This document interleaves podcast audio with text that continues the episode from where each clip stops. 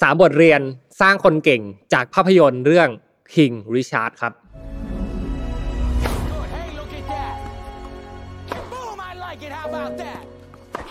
วันนี้ครับผมอยากจะพาทุกท่านไปรู้จักกับบุคคลหนึ่งบุคคลที่มีความเชื่อเป็นอย่างยิ่งเลยครับว่าตำนานสร้างได้ Mission to the Moon Podcast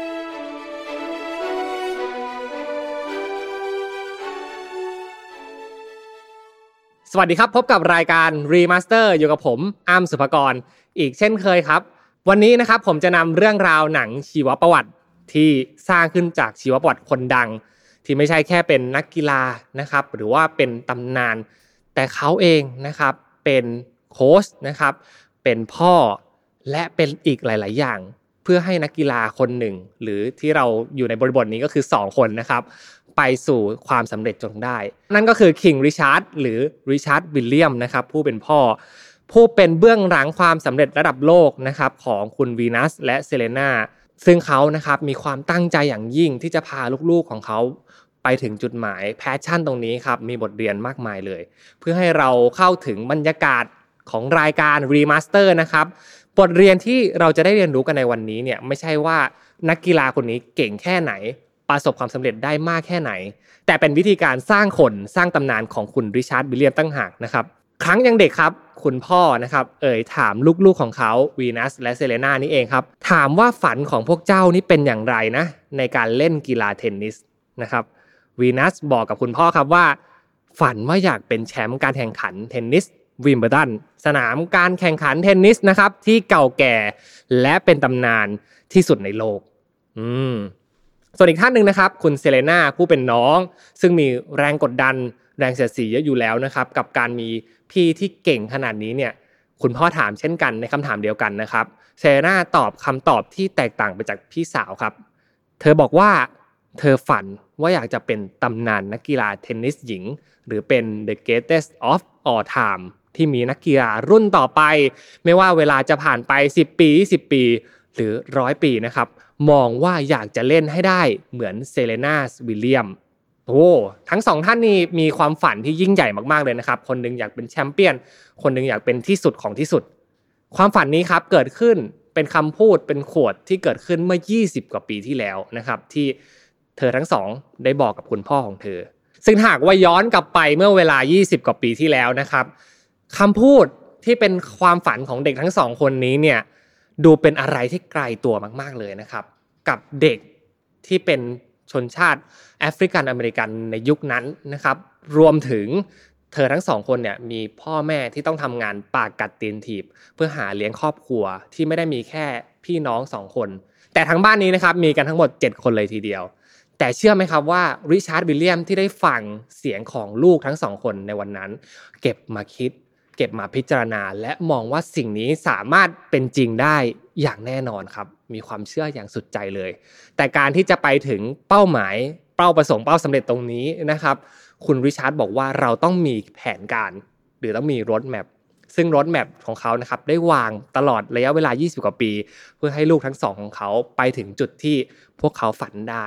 ไม่ว่าจะต้องเสียสละมากแค่ไหนก็ตามครับ และณวันนี้นะครับณปัจจุบันเนี่ย ผ่านไป 20 กว่าปีแล้ว การเวลาก็ได้พิสูจน์ เรื่องราวของครอบครัววิลเลียมส์ไปเรียบร้อยแล้วครับว่า พวกเขาสามารถเป็นตำนานได้จริง ๆ สามารถเป็นแชมเปี้ยนได้จริง ๆ นะครับ แต่นะครับถ้าเราไปดูในเบื้องลึกเบื้องหลังเนี่ยพวกเขามีรถแมพมีกฎกติกาที่ต้องทำร่วมกันอยู่ ตลอด 20 ปีที่ต้องฝ่าฟันมา มีสิ่งที่ต้องเสียสละ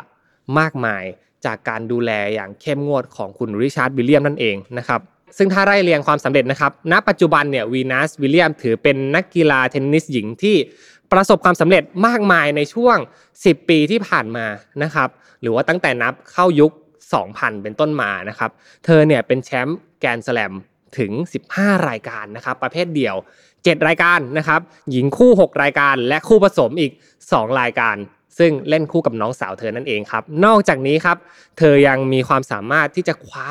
เหรียญทองโอลิมปิกเกมส์นะครับในประเภทหญิงเดี่ยว และหญิงคู่ที่ซิดนีย์ประเทศออสเตรเลียเมื่อปี 2000 อีกด้วย เรียกได้ว่า 2000ถึง2010เนี่ยเป็นปีทองของวีนัสวิลเลียมเลยทีเดียวครับ ส่วนเซเรน่านะครับมากไปกว่านั้นมากไปที่สุด และตามที่เธอบอกไปเธออยากเป็น greatest of all time ใช่ไหมครับ เธอได้รับรางวัล 39 รายการแกนสแลมนะครับ 23 รายการในการแข่งขันประเภทเดี่ยว 14 รายการในการแข่งขันประเภทคู่นะครับ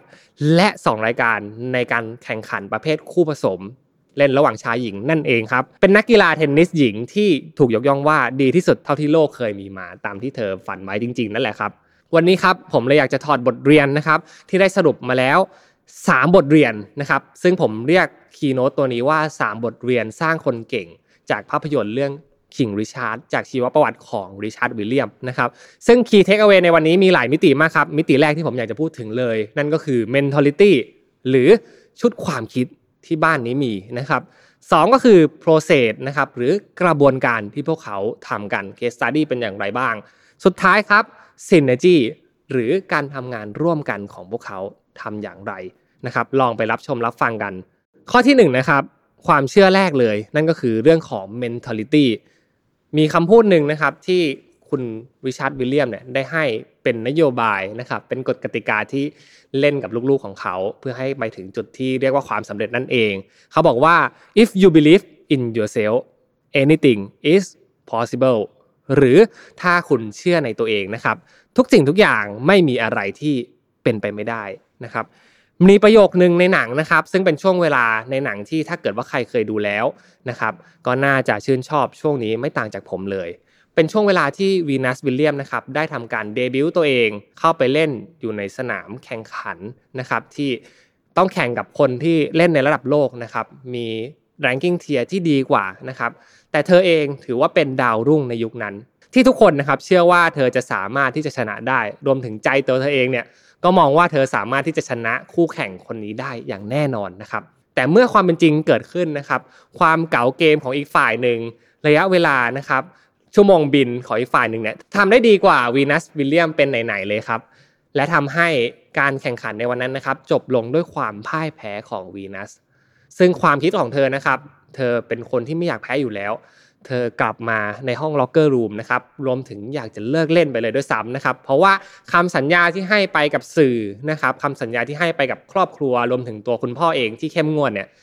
เธอบอกว่าเธอจะชนะมีทางเดียวเท่านั้น แต่เมื่อผลมันออกมาเป็นอย่างนี้แล้วนะครับเธอก็เลยรู้สึกท้อใจท้อแท้ เป็นช่วงเวลาที่ยากที่สุดของวีนัสวิลเลียมกับการพ่ายแพ้ในครั้งนั้นครับซึ่งคุณริชาร์ดวิลเลียมนะครับคุณพ่อเมื่อจบการแข่งขันก็ไม่รอช้าครับที่จะเข้าไปพูดคุยกับลูกสาวของเขา ริชาร์ดพูดกับเธอไว้ดีมากครับ ผมถอดโค้ดมาจากภาพยนตร์เลยเขาบอกว่า if you don't have no respect for yourself right now you don't have none at all นะครับหรือหากลูกไม่เคารพตัวเองในตอนนี้นะครับลูกจะไม่มีวันเคารพตัวเองอีกเลย นี่เป็นสิ่งที่ดีที่สุดแล้วที่เกิดขึ้นณวันนี้เวลานี้นะครับจงภูมิใจในตัวเองให้ได้มากที่สุด และเคารพในตัวเองให้มาก จากนั้นลุกขึ้นมาสู้ต่อกลับมาทำงานกันต่อ ลุยกันต่อนะครับ ทุกวันก็เป็นเช่นนี้แหละ มีทั้งเรื่องดีเรื่องร้ายผสมปนเปกันไป แต่สิ่งที่เราจะขาดไม่ได้เลยเป็นเชื้อไฟสำคัญนะครับ ในการเดินไปข้างหน้า นั่นก็คือความเชื่อนี่เองครับ ครอบครัววิลเลียมเชื่อในเรื่องของความเชื่อเป็นอย่างมาก ถ้าหากไม่มีความเชื่อครับ พวกเขาจะไม่สามารถก้าวข้ามผ่านจุดที่ นักกีฬาในยุคนั้นนะครับแทบจะไม่มีนักกีฬาที่เป็นนักกีฬาผิวสีเลยนะครับในย่านครอบครัวตรงนั้นก็เล่นบาสเกตบอลเล่นฟุตบอลกันนะครับแต่ทำไมถึงเลือกเทนนิส เพราะเทนนิสสามารถทำให้พวกเขาก้าวข้ามจากจุดที่เป็นคนที่มีรายได้ต่ำนะครับอาจจะข้ามมาสู่จุดที่มีรายได้ที่สูงขึ้นได้นะครับรวมถึงศักยภาพพรสวรรค์ของลูกที่เขามองเห็นนะครับทำทุกวิถีทางเลย ด้วยความเชื่อที่ว่า ลูกของเขาจะเป็นตำนานจริง ๆ เพราะฉะนั้นสิ่งนี้ครับก็เลยเป็นสิ่งที่ยึดมั่นเป็นกฎข้อแรกของการสร้างคนเก่ง ข้อที่2นะครับ trust your process and teamwork เชื่อมั่นนะครับในกระบวนการและการทำงาน โดยเฉพาะนะครับการทำงานเป็นทีมของคุณของพวกเราของคนหมู่มากที่อยู่ด้วยกันนะครับ ความสำเร็จไม่ได้เกิดจากแค่คุณริชาร์ดคนเดียว หรือไม่ได้เกิดจากวีนัสวิลเลียมที่เก่งมากๆ รวมถึงเซเรนาวิลเลียมที่ขยันหมั่นซ้อมมากๆครับแม้ในหนังนะครับจะตั้งชื่อภาพยนตร์ว่า King Richard เพราะว่าเขาเป็นแรงขับเคลื่อนสำคัญนะครับเป็นไรเว้นสำคัญในการประสบความสำเร็จของลูกสาวทั้งสองแต่คนคนหนึ่งนะครับที่มีส่วนสำคัญขาดไม่ได้เลยในการเล่าในเรื่องนี้นะครับก็คือคุณโอราซีนวิลเลียมนะครับหรือคุณภรรยาของคุณริชาร์ดวิลเลียมนั่นเอง ผู้เป็นแม่ ของนักกีฬาทั้งสองครับ คุณโอราซีนครับทำอาชีพเป็นพยาบาลครับ แต่เขานะครับก็มีความสามารถซึ่งเป็นความสามารถอีกด้านหนึ่งนะครับ นั่นก็คือกีฬา และคุณโอราซีนเองก็เคยเล่นเทนนิสครับนี่อาจจะเป็น DNA สำคัญนะครับ ที่ทำให้ลูกสาวทั้งสองของเขาสามารถเล่นเทนนิสได้อย่างเก่ง สิ่งที่อยากจะมาชื่นชมนะครับกับตัวคุณโอซาลีนในวันนี้ จากการดูภาพยนตร์เอง หรือว่าอ่านชีวประวัติของเขานะครับ ไม่ใช่แค่เรื่องความเก่งกาจในการเล่นเทนนิสครับ แต่เป็นเรื่องของการเตือนสติผู้เป็น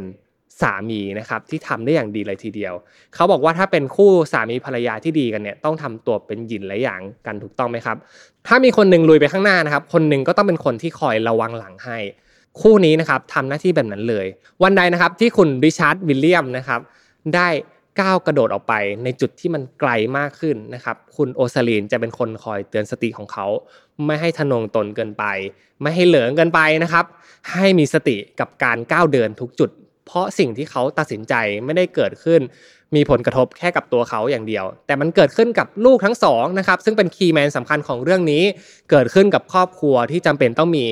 รายได้มาจุนเจือตลอด ถ้าหากว่าเราเสี่ยงเกินไปนะครับ เรื่องราวต่างๆ ก็จะไปไม่ถึงจุดที่ เป็นปลายทางความสำเร็จที่คุณริชาร์ดวิลเลียมได้วางไว้ เธอคอยเตือนสติตลอดเวลานะครับ เรียกว่าทะเลาะกันทั้งเรื่องเลยก็ได้ครับ แต่การทะเลาะกันนะครับ เป็นการติเพื่อก่อให้สิ่งที่ตัดสินใจนะครับเป็นไปในทิศทางที่ดีขึ้น และผมคิดว่าเพื่อนที่ดีที่สุดนะครับของคุณริชาร์ดวิลเลียมเนี่ยก็คือคุณโอซาลินนี่เองเรียกว่าเป็น partner สำคัญนะครับที่ทำให้ legacy ทำให้ foundation ของครอบครัววิลเลียมนะเกิดและกำเนิดขึ้นได้อย่างแข็งแรงนะครับ การตัดสินใจร่วมกันรับฟังกันและกัน ให้เกียรติซึ่งกันและกันนะครับ เป็นเคล็ดลับความสำเร็จที่ครอบครัววิลเลียมส์ครับมีอยู่ใน DNA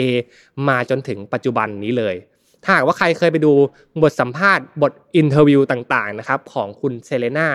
ไม่ว่าจะเป็นการสัมภาษณ์เดี่ยวเอง หรือว่าคุณวีนัสไปสัมภาษณ์เดี่ยวเองเนี่ยเราจะเห็นได้ว่า 2 ท่านนี้นะครับไม่เคยที่จะ discredit ซึ่งกันและกันเลย มีแต่พูดชื่นชม encourage ซึ่งกันและกัน ให้กำลังใจซึ่งกันและกันครับ แล้วก็ให้คำชื่นชม ให้ inspiration ให้กับผู้คนส่งต่อไป ไม่เคยมีการพูดเรื่อง negative ต่อกันเลย เพราะเขาเชื่อมั่นใน foundation ของเขานะครับ เชื่อว่าการทำงานเป็นทีมเวิร์กเชื่อว่าจุดที่เขามายืนอยู่ ณวันนี้ที่เป็นจุดที่ประสบความสำเร็จนี้เองนะครับ เป็นเพราะว่ามันเกิดจากการช่วยกันระหว่างพี่น้อง ระหว่างครอบครัว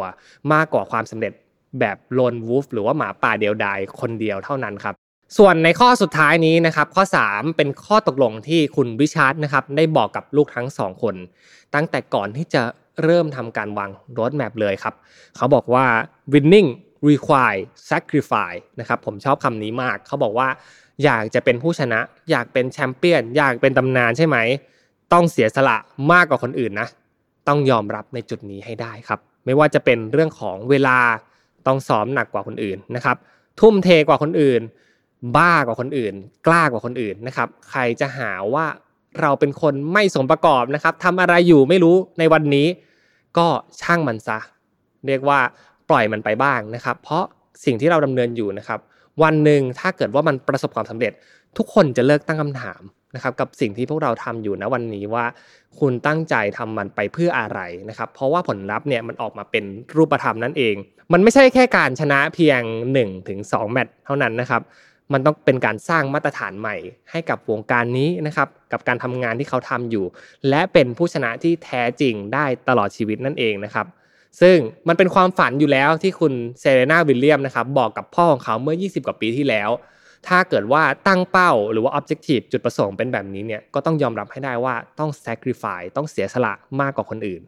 ผมขอไปท้ายด้วยประโยคที่ผมชื่นชอบเป็นอย่างมากเลยครับ และเหมาะกับสถานการณ์ของครอบครัววิลเลียมส์เหมาะกับสถานการณ์ของทุกท่านนะครับ ผู้ฟังทุกท่านที่กำลังตั้งใจทำอะไรอยู่นะครับ ต้องการจะเป็นคนเก่งขึ้นดีขึ้นพัฒนาตัวเองอยู่เรื่อยๆ ในวันต่อๆไปนะครับ และแน่นอนครับสิ่งที่ทุกท่านต้องเจอก็คือแรงกดดัน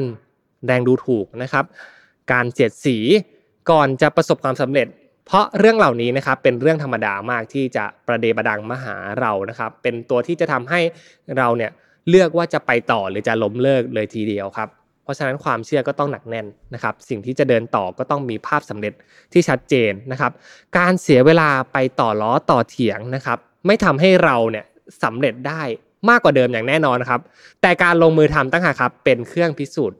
การเวลาของความสำเร็จครั้งนี้ครับ เหมือนคำกล่าวคำหนึ่งที่ผมชื่นชอบมากครับ เขาบอกว่า the best revenge is massive success นะครับ เพราะการแก้แค้นที่ดีที่สุดคือการสร้างความสำเร็จที่ยิ่งใหญ่สำหรับวันนี้นะครับ รายการ Remaster ก็จบลงแล้ว แล้วพบกันใหม่ในวันอังคารหน้าเวลา 2 ทุ่ม วันนี้ลาทุกท่านไปก่อนแล้ว สวัสดีครับ